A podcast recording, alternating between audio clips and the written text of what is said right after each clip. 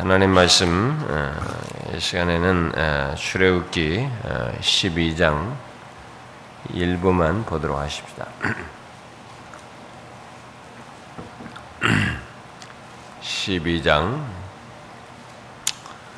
우리 이거 우리 목사님이 좀 읽었기 때문에 다 읽질 않고 12장 12절과 14절만 12절부터 14절만 읽어봅시다. 그냥 12절부터 14절까지만 어, 같이 읽어보도록 하십시다. 시작.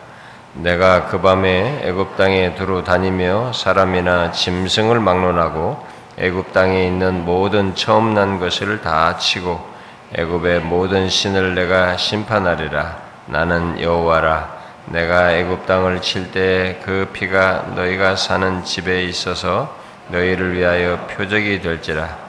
내가 피를 볼 때 너희를 넘어가리니 재앙이 너희에게 내려 멸하지 아니하리라.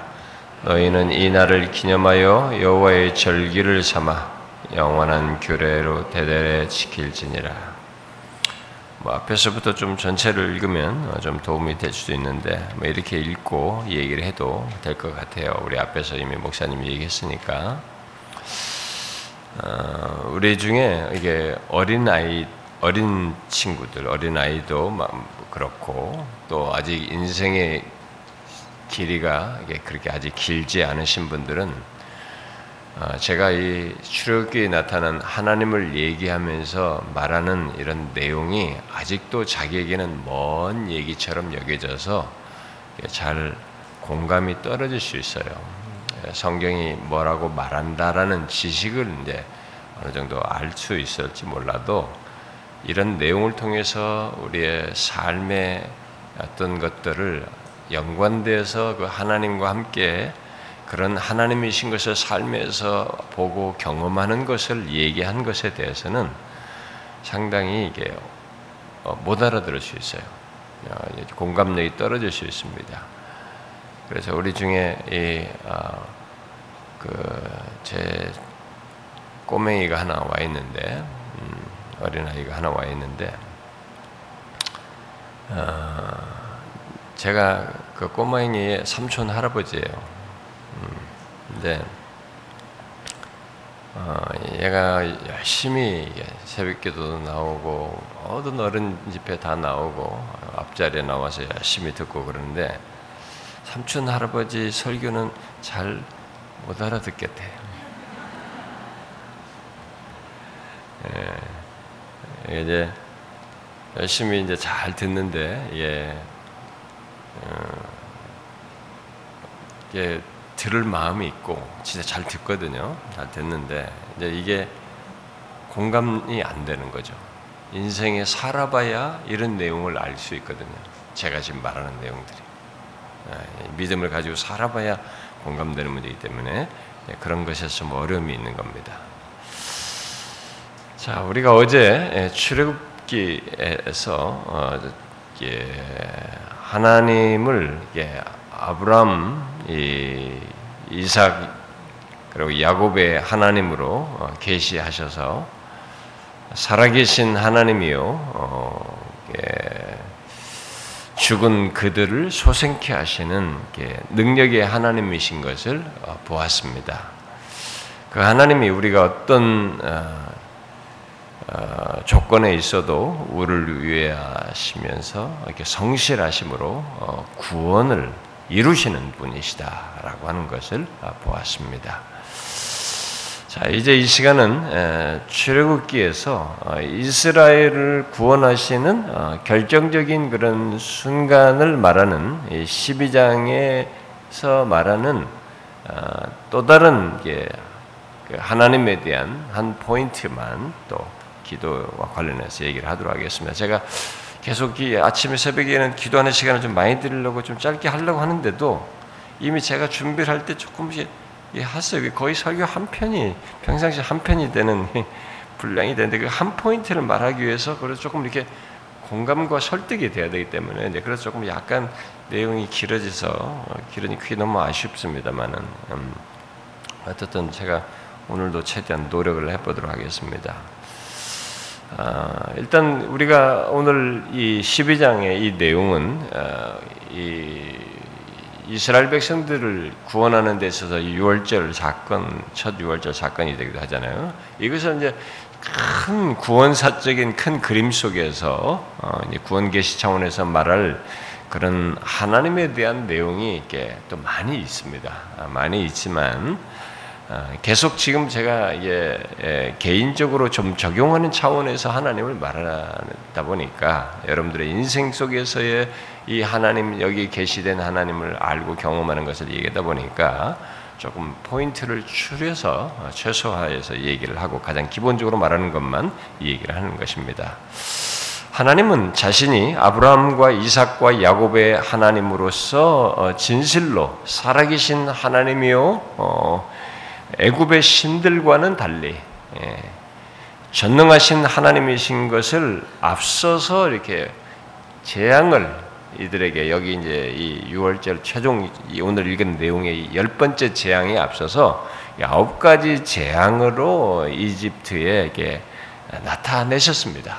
아, 열 가지 재앙을 제가 우리 신 목사님이 설교했죠. 네, 그들의 신들과도 관련된 그런 것들인데 하여튼 그 열, 그래서 그들이 믿는 신들이 다 가짜라는 것을 보여주면서 참된 신, 살아계신 하나님이심을 일단 아홉 가지 재앙을 통해서 쭉 계속 보였어요. 나타내셨습니다. 그러함에도 그 하나님을 진실로 인정하며 굴복하지 않는 이 이집트에 이제 하나님께서 마지막으로 예, 마지막 재앙으로 어, 사람이든 짐승이든 이집트에 처음 난 모든 것들을 죽게 하시겠다고 이제 말씀을 하시는 것이죠. 지금 내용상으로 보면. 아, 그러나 이집트에 있는 이스라엘 아, 이스라엘 백성들에게는 그 똑같이 지금 이집트 땅에 있습니다. 그 땅에 있는 이스라엘 백성들에게는 그 재앙에서 벗어나서 죽지 않을 수 있는 길을 함께 지금 말씀을 하셨지요. 아, 그것은 어, 어린 양을 잡아서 그 피를 자기들의 사는 집의 좌우 문설주와 임방에 바르라라고 하는 것이었습니다.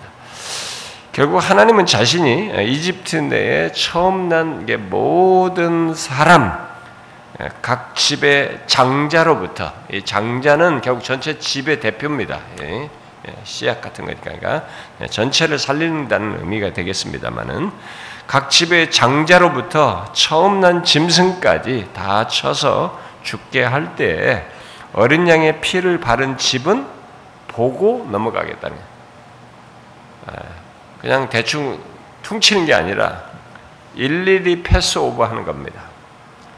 그걸 보고 넘어감으로 재앙이 임하지 않게 하시겠다라고 말을 한 것입니다. 그리고 실제로 하나님께서 그렇게 하십니다. 여러분 생각해 보십시오. 그 엄청난 일이 이집트 전역에서 일어나는 것을 한번 생각해 보십시오. 아, 제 목사님이 얘기했지만 이 우리의 이 인류 역사에 초기 제국으로 부상하는 초기 제국이 이집트로부터 시작되잖아요. 이집트가 초기 제국을 아, 건설하잖아요. 그래서 모든 우리나라 세계 유적들 유명한 유적들 할 때 거기 아메노테프 뭐 어떻고 어떻고 뭐 이런 거 하면서 그 사람들의 유적을 계속 아직도 발견하고 그런 걸 전시하고 그러지 않습니까? 근데 그런 이제 나라로 이제 부각해지는 나라 이집트잖아요. 근데 그 이집트 전역에 지금 이런 사건이 벌어지는 겁니다. 어마어마한 사건입니다.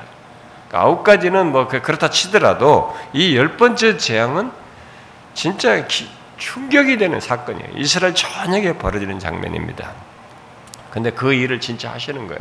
처음 난 사람이든 짐승을 다 죽게 하는 것입니다. 그 하나님은 어떤 하나님입니까, 여러분? 한번 생각을 해 보십시오.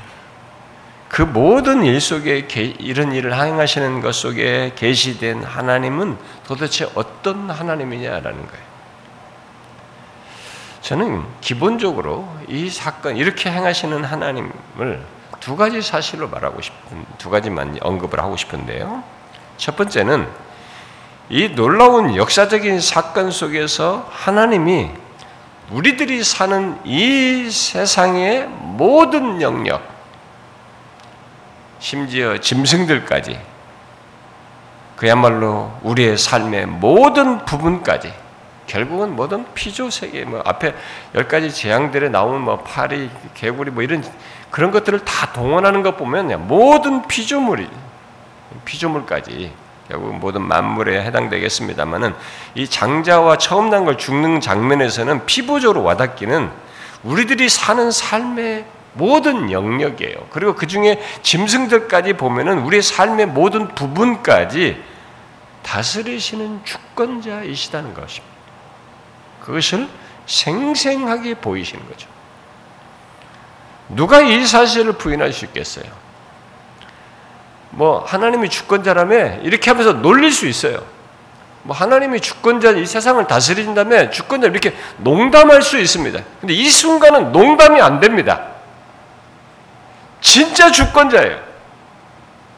그러니까 여러분도 잘 생각해 보셔야 됩니다. 하나님이 주권자이시다라는 이것에 대해서 빨리 피부적으로 알아야 됩니다. 여러분 하나님을 믿는 사람에게 하나님이 심지어 알게 하십니다. 그걸. 이 순간은 부인하지 못하는 거예요. 누가 그걸 부인하겠어요? 그 엄청난 일이 일어난 상황에서 하나님이 세상의 주권자이시고 우리의 삶의 모든 것을 다스리시며 주관하시는 하나님이시다는 것을 부인할 수가 없는 거예요. 그리고 또 한 가지는 이집트의 사람이든 이스라엘 사람이든 모두가 죄인인 조건에서 오직 문설주에 발라진 어린 양의 피를 보고 그 피가 있는 곳의 사람들은 예외 없이 그들이 어떤 죄인이든 구원하시는 은혜의 하나님이라는 것을 보이신 거예요. 물론 그것은 여기 어린 양의 피가 상징하는 예수 그리스도의 피로 말미암은 대속과 구원을 내포하는 내용입니다. 네? 그것에 전제된 거예요.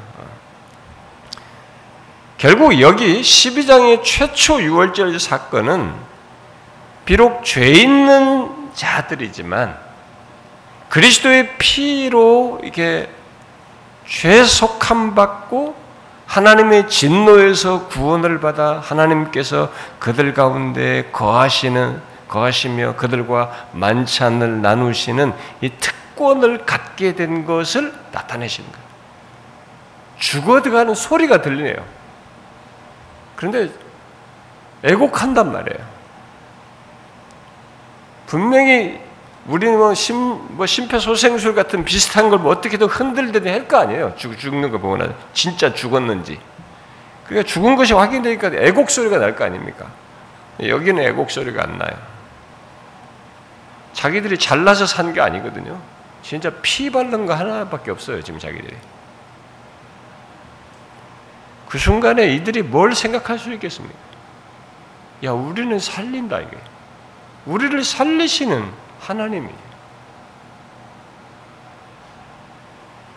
똑같은 죄인이에요. 구원하시는 은혜의 하나님을 생생하게 경험하는 것입니다. 자, 그러면 생각해 보십시오. 이스라엘 백성들은 이집트에 처음 난 것들이 다 죽는 이 열 번째 재앙 속에서 자신들은 어린 양의 피를 바름으로 자신들이 자신들의 처음 난 것은 하나도 죽지 않는 경험을 했어요. 그 경험 속에서 그들에게 가장 놀라운 것이 무엇이었습니까? 아, 죽지 않았네. 비극에서 우리가 벗어난다. 장자와 처음 난 짐승들이 다 보존되었네? 이렇게 나타난 것을 가지고 놀랄 일이겠어요? 그런 정도이겠습니까? 하나님께서 이 모든 일로 행하신 것을 그들은 아,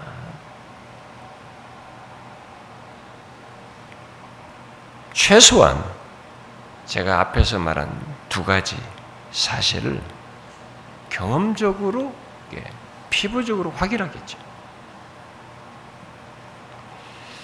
이 막강한 이집트 아니 열 가지 재앙이 동원된 것들을 생각하면은 이집트의 신들은 거짓되다고 하는 것을 밝히 드러내시면서 하나님이 살아계신 하나님으로서 모든 피조 세계 모든 만물을 다스리신다는 것.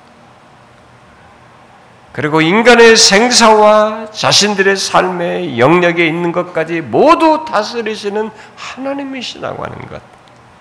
그 가운데서 자신들도 죽을 수 있지만 정확히 말하면 똑같은 죄인으로 죽어야 하지만 어린 양의 피로 곧 그리스도의 피로 우리의 죄를 용서하시고 구원하시는 은혜의 하나님을 부인할 수 없이 경험하게 된 것이죠. 이스라엘은 아브라함, 이삭, 야곱의 하나님에 대해서 시큰둥했어요. 그렇지만은 그 하나님은 진실로 삶의 주권자요 구원자라고 하는 것을 이들에게 생생하게 보이셨고 경험하게 하셨습니다. 진실로 그런 분으로서 자기들을 위한다고 하는 것을 경험하게 하신 거예요. 자, 생각해 보세요. 자신들에게 그런 하나님이 계신다는 것을 귀로 듣고 뭐 이렇게 머릿속에 알았지만 그래도 시큰둥했는데 이게 부인할 수 없이 확인했어요. 자, 그러면 자신들에게 그런 하나님이 계신 겁니다. 피조 세계를 다스리고 내 삶의 모든 영역을 다스리시고 내 세부적인 짐승에까지 내 삶의 영역 이런까지 다스리시는 하나님이에요. 그리고 내가 죽어야 해. 그런데 다 죽어 옆에서 죽는데 우리를 어린 양의 피 안에서 살았어요. 살게 하시는 하나님이에요. 이런 내, 내가 믿는 하나님이 이런 삶의 주권자요 구원자이신 것을 경험했습니다. 내가 믿는 하나님이 그런 하나님이에요. 그러면 어떻게 되겠어요, 여러분? 이 세상에 이들을 두렵게 할 것이 있을까요? 그 두 하나님을 생생하게 경험했으면 이 세상에서 이들을 두렵게 할 것이 있겠느냐라는 거예요. 세상의 모든 것, 그 무엇보다도 하나님의 백성된 나의 삶의 모든 것을 아시고 다스리시고 다스리시는 주권자 하나님이 나의 하나님이고 그 하나님이 나의 삶의 영역에 계시고 나의 죄를 용서하시고 구원하신 하나님이 나의 하나님인 것일 때 두려워할 것이 무엇이겠느냐라는 거예요. 없겠죠. 일반적으로 상식적으로 생각하면 그들은 정말 그 무엇도 두렵게 할 수 없는 사람이 되었어요. 그런 사람이 이 하나님 때문에. 그, 그 무엇도 두렵게 할 수 없는 지위와 조건을 가진 자들이었어요. 그런데 여러분, 얼마 뒤에 이들이 어떠했습니까? 출애굽을 쫙 했어요. 이 재앙을 내리고 난 다음에 출애굽해가요 떠났습니다. 그 떠난 뒤에 막 갔는데 나중에 그들을 뒤쫓아오는 이집트 병사들을 보았습니다. 그야말로 다급한 상황에 놓였습니다. 그때 어떻게 했습니까? 14장에 심히 두려워했다고 그랬어요. 두려워했습니다. 심히 두려워했어요. 두려운 문제를 같이 연관해서 한번 생각해 보세요. 세상을 다스리시고 자신들의 삶을 주장하시며 또 죽어야 하는 자신들을 구원하신 하나님, 그 하나님이면 그 어떤 것도 두려워할 것이 없을 것 같은데 자기 앞에 닥친 문제와 상황, 이 위기, 현실로 두려워하였습니다. 이것이 시험이에요. 하나님 백성들에게 이게 시험입니다. 근데 여러분 우리 그리스도인들 예수를 믿는 우리 그리스도인들이 어떻습니까? 우리 그리스도인들도 똑같지 않습니까? 주권자 하나님이죠.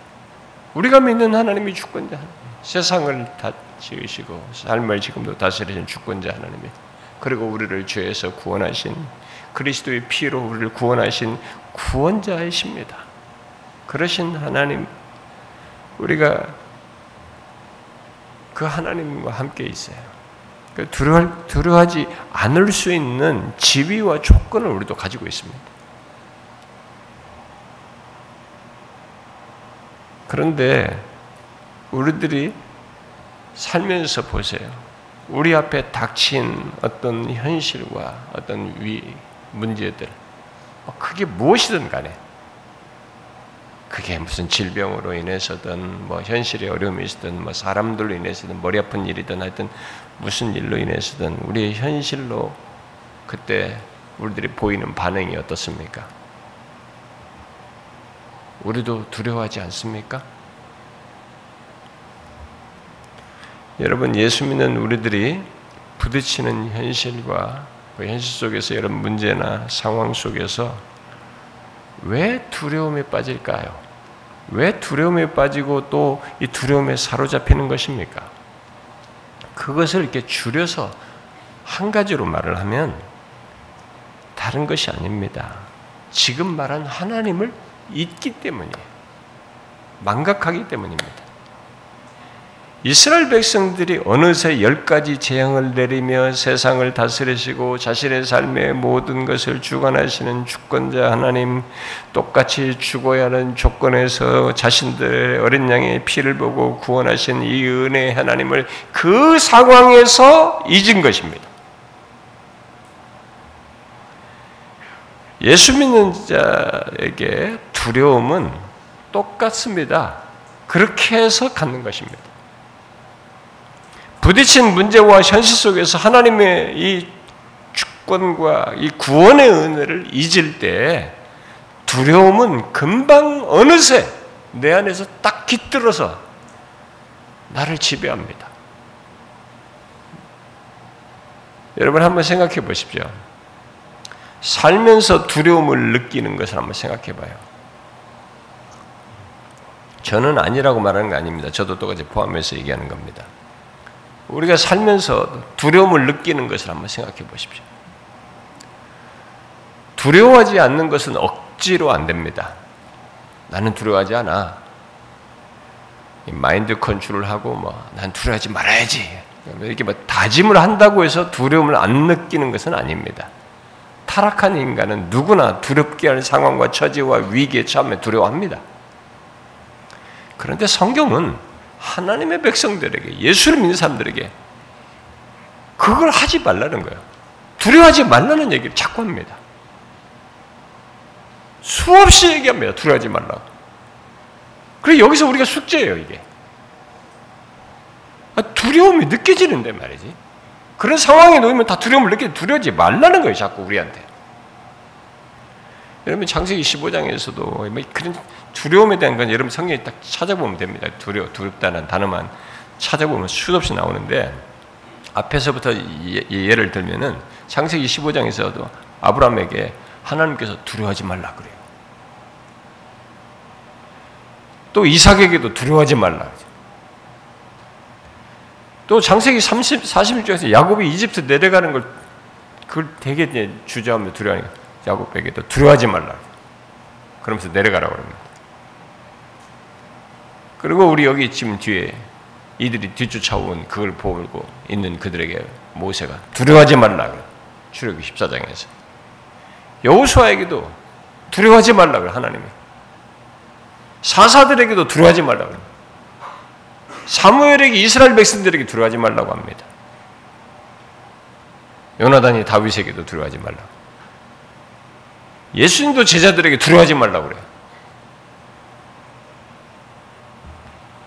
두려워할 일과 상황 속에서 두려워하는 것은 죄 있는 인간의 본성이에요. 자연스러운 겁니다. 죄성의, 죄성을 소유한 인간이 그 죄된 본성 속에서 이 환경을 보고 딱 두려워하는 게 자연스러운 거예요. 그런데 왜 하나님은 우리에게 두려워하지 말라고 끝없이 말씀하시는가라는 얘기예요. 그것은 단 하나의 이유 때문입니다.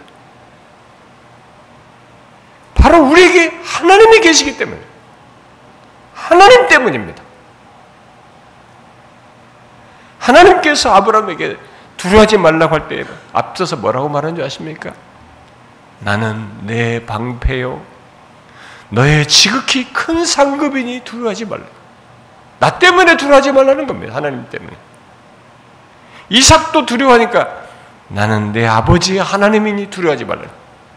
야곱도 두려워하니까 나는 하나님이다. 네 아비의 하나님이다. 여호수아에게도 네가 어디를 가든지 내 하나님 여호와가 너와 함께 할 것이니 두려워하지 말라. 예수님의 제자들에게도 내가 옆에 있으니까 두려워하지 말라는 거죠. 그러므로 우리가 두려워하는 것과 관련해서 알아야 할 것은 내가 왜 두려워하는가라는 것을 생각을 해야 되고 우리가 두려워하지 않을 수 있는 확실한 이유를 가지고 있다는 것을 동시에 생각을 해야 됩니다. 여러분, 왜 두려워합니까?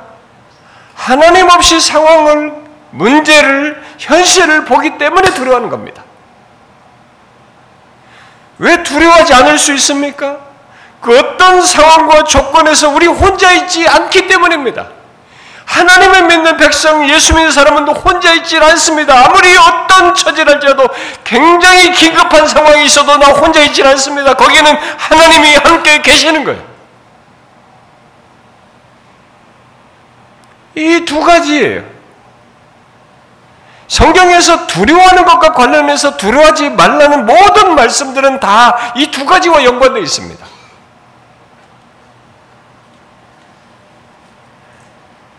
만일 우리들이 죄와 악이 있는 이 세상, 얼마든지 두렵게 할 문제와 상황이 일어날 수 있는 이 세상에 우리 자신뿐이면 특히 우리를 무너뜨리려는 우는 사자와 같이 우리를 대적하는 이 사탄의 역사가 있는 우리의 삶 속에 우리 자신뿐이라면 그래서 내 홀로 나를 두렵게 하는 일들과 그 위험과 유혹과 대적들을 대면해야만 한다면 우리는 다른 것을 생각할 수 없습니다. 그냥 두려운 거예요. 두려울 수밖에 없습니다. 두려워 그 다른 선택이 없어요. 자연스럽습니다. 그냥 두려워하는 거예요. 그 상황에서 혼자 있는데 뭐 어떻게 하겠어요? 그러나 이 출애굽기 12장에서 선명히 하나님께서 말해요. 보여주듯이 하나님의 백성들에게는 곧 예수 믿는 우리들에게는 다른 무엇보다도 앞에서 말한 그 두 가지가 있는 거예요. 그 두 가지로 말한 그 하나님이 계신 것입니다. 이집트에 열 가지 재앙을 내리시면서 온 세상뿐만 아니라 그 가운데서 우리 우리 하나님을 믿는 우리들의 삶의 작은 부분까지 주장하시는 주권자 하나님, 그리스도의 피로 우리의 죄를 사하시며 구원하시는 하나님이 우리와 함께 계신다는 거죠. 그래서 우리가 어떤 삶의 처지에 놓이든 우리는 그 하나님이 계신 것을 믿어야 합니다. 이 문제가 우리에게 이제 여기서 이, 시, 시, 이 시험 끼어드는 이 사이에서 이 문제를 우리가 확고해야 되는 것입니다. 내가 부딪히는 모든 문제들, 내가 머무는 장소, 내가 머무는 그 시간 속의 모든 일들을 하나님께서 다 다스리십니다. 설사 우리들이 당장 이해하지 못할 상황이에요. 너무 힘든 상황이, 다급한 상황이니까. 그렇게 이해하지 못한 상황이라 할지라도, 여기 이집트 병사가 뒤쫓아와서 앞, 뒤쫓아오고 뒤에는 그들이고 앞에는 홍수, 어, 홍해가 놓여 있는 불가능해 보이는 이 상황에 놓인다 할지라도 하나님은 그 순간 그 상황을 다스리십니다. 이 하나님을 못 보면 내 상황에서 이 주권자 되신 하나님, 구원자 되신 하나님을 못 보게 되면 다른 선택이 없어요. 두려워요. 이 두려움은 나를 압도합니다.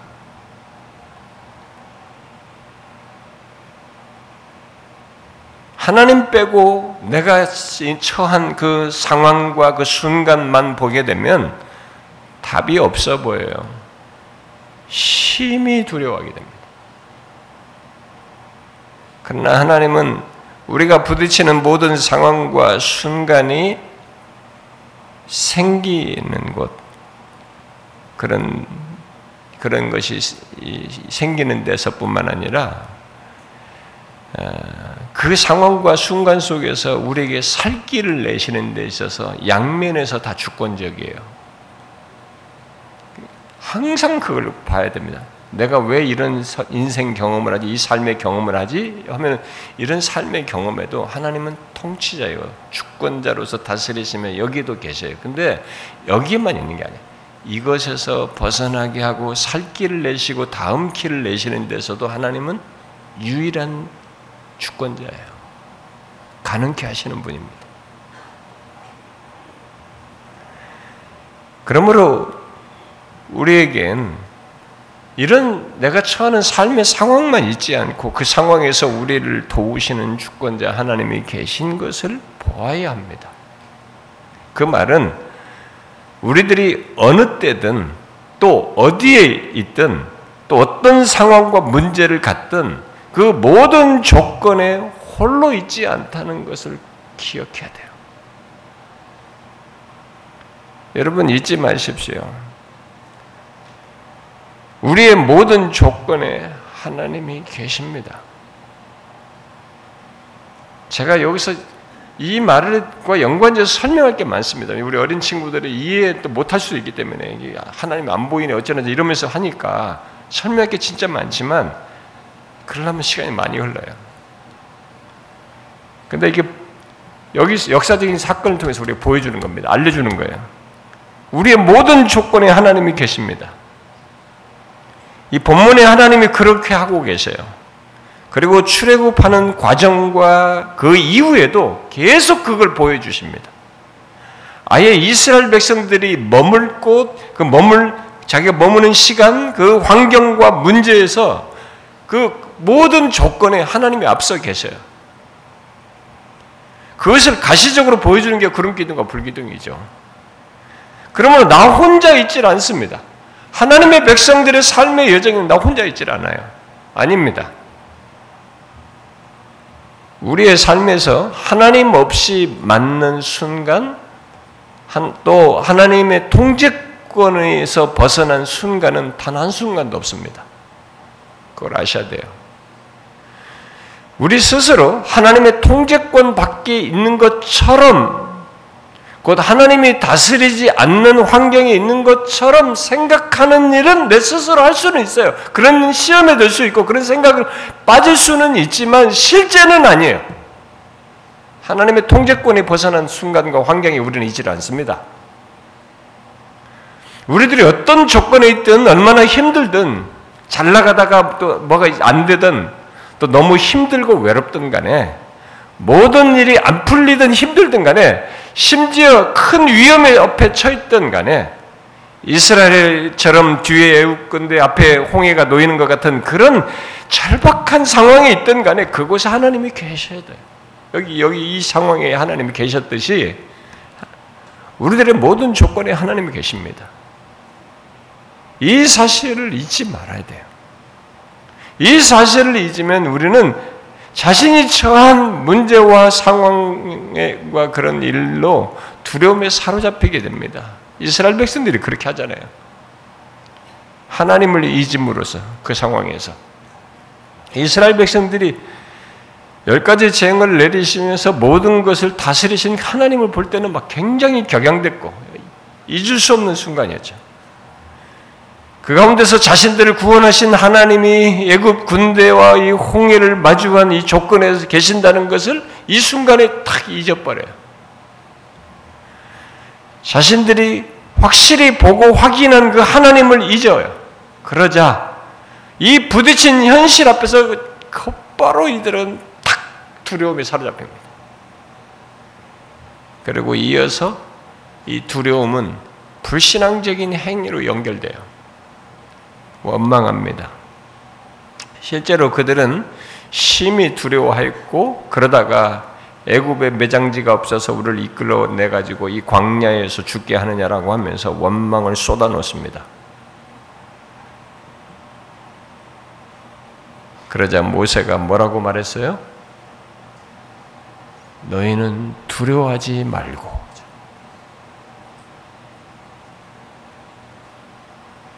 모세가 이 말을 뭐가 확실한 거 없으면 두려워하지 않을 이유와 이런 것들을 확실하게 가지고 있지 않으면 이 말했다가 안 되면 어떻게 할 거예요? 근데 모세가 확고히 알게 됐죠. 너희는 두려워하지 말고 가만히 있어서 여호와께서 너희를 위하여 행하신 구원을 보라라고 했습니다. 그 말은 지금 말한 것에 앞에서 말한 것에 연결해서 말하자면 너희는 두려워할 이유가 없다. 우리는 그런 사람들이다라고 말하는 겁니다. 왜? 하나님이 우리 가운데 계셔서 우리를 위해서 행하시기 때문이다. 행하실 것이기 때문이다. 여러분 이 사실을 자신과 연관해서 생각해 봐야 됩니다.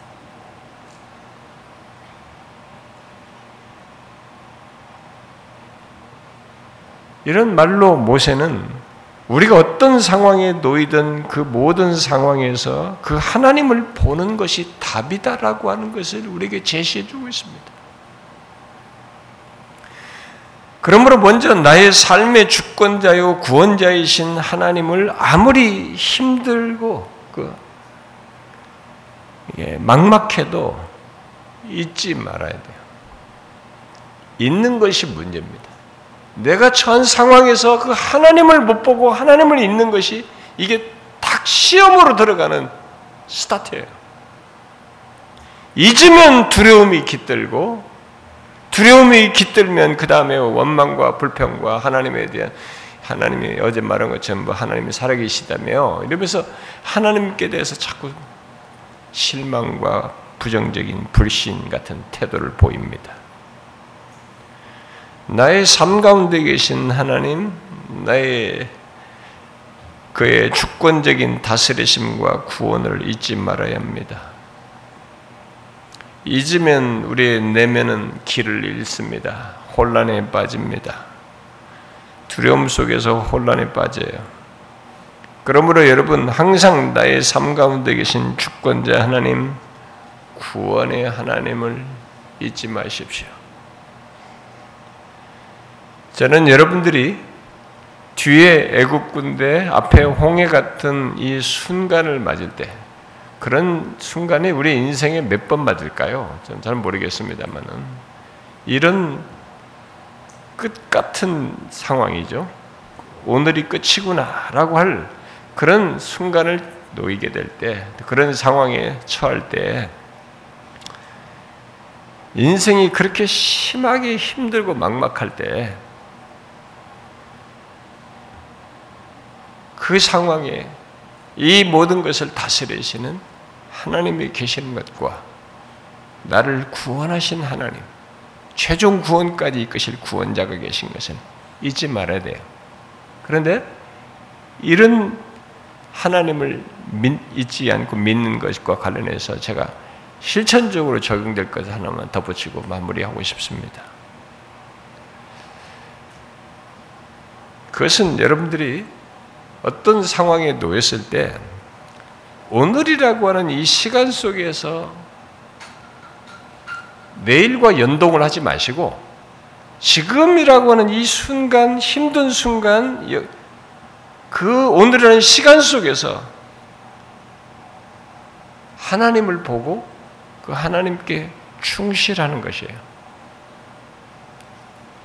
충실하다는 것은 다른 것 없어요.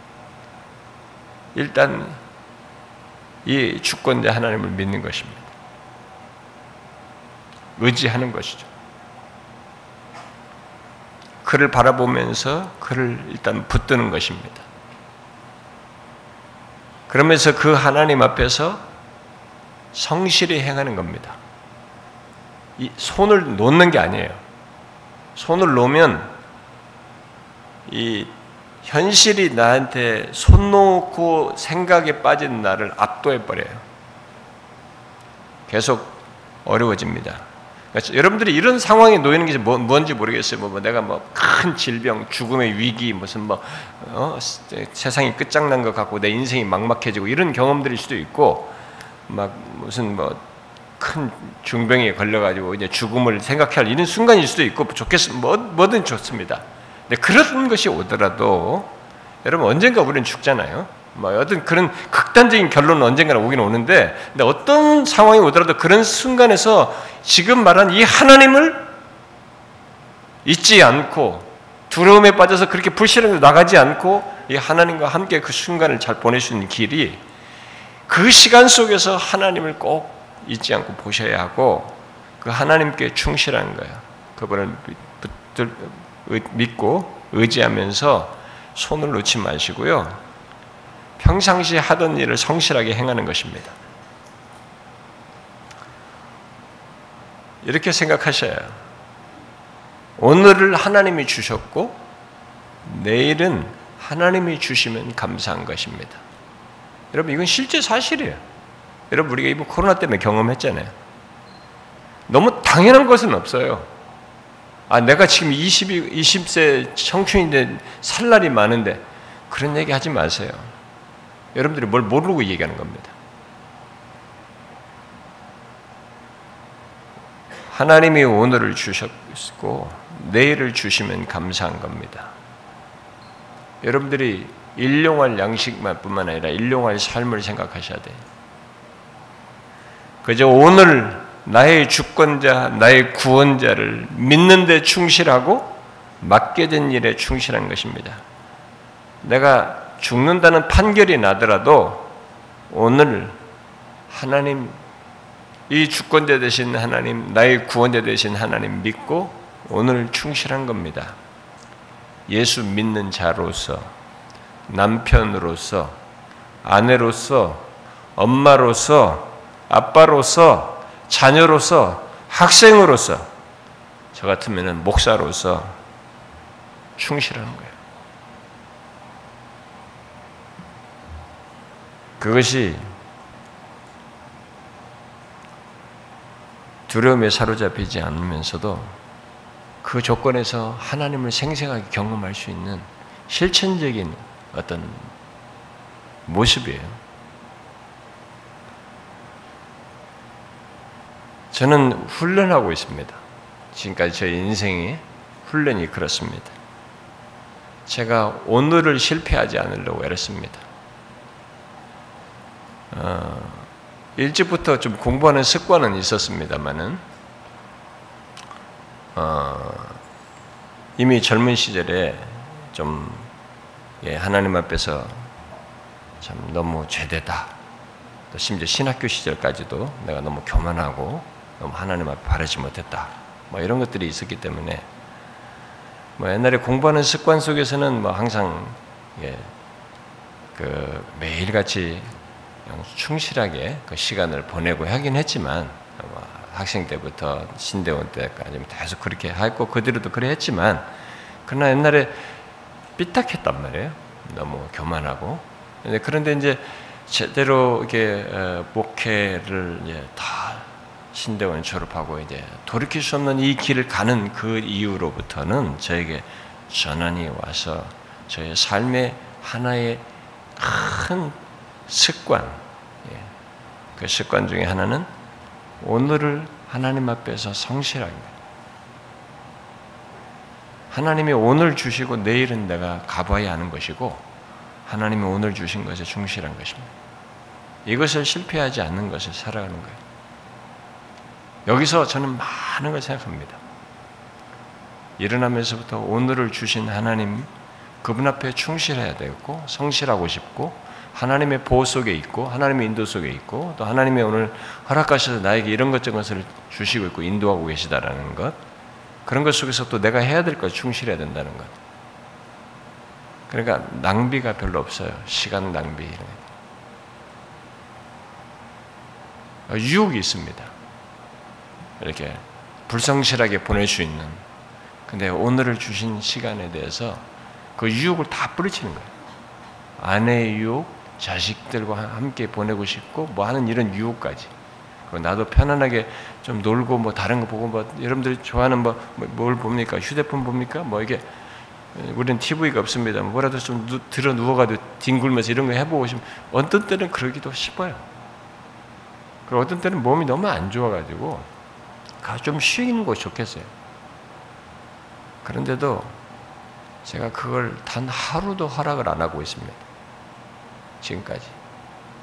아무리 극단적으로 아프지 않아도 단 하루를 허락을 안 하고 있습니다.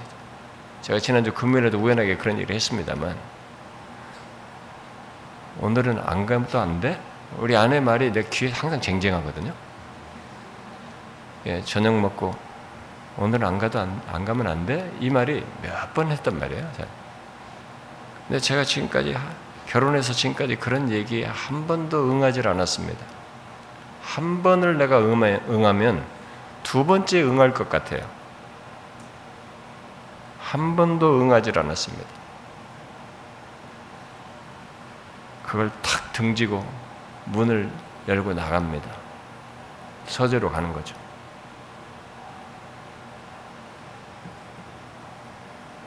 이 삶의 습관 속에서 제 중심이 하나가요. 그게 있습니다. 하나님이 계세요. 하나님이 오늘 주신 겁니다. 내일은 하나님이 또 주시면 사는 것입니다. 그런 조건 속에서 위기든 어떤 문제든 똑같습니다.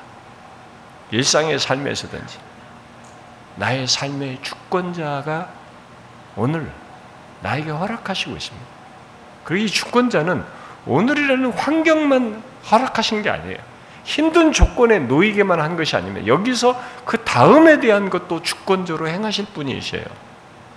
이런 가운데 내 구원을 이루시고 그리스도 안에서 이룬 그 완전한 구원을 이미 이 땅에서부터 갖게 하셨지만 최종적으로 주실 것입니다. 그래서 제가 여기 이, 이, 출애굽기 12장에서 나타난 하나님을 제가 두 포인트로 얘기한 거예요. 나의 삶의 세밀한 것까지, 그 집안의 짐승까지, 내 삶의 영역의 모든 세부상까지 다스리는 삶의 주권자이신 하나님,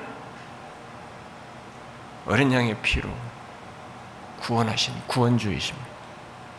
이들이 얼마나 생생해요, 이게. 그게 예수 믿는 사람 똑같습니다. 이건 너무 생생한 일이에요.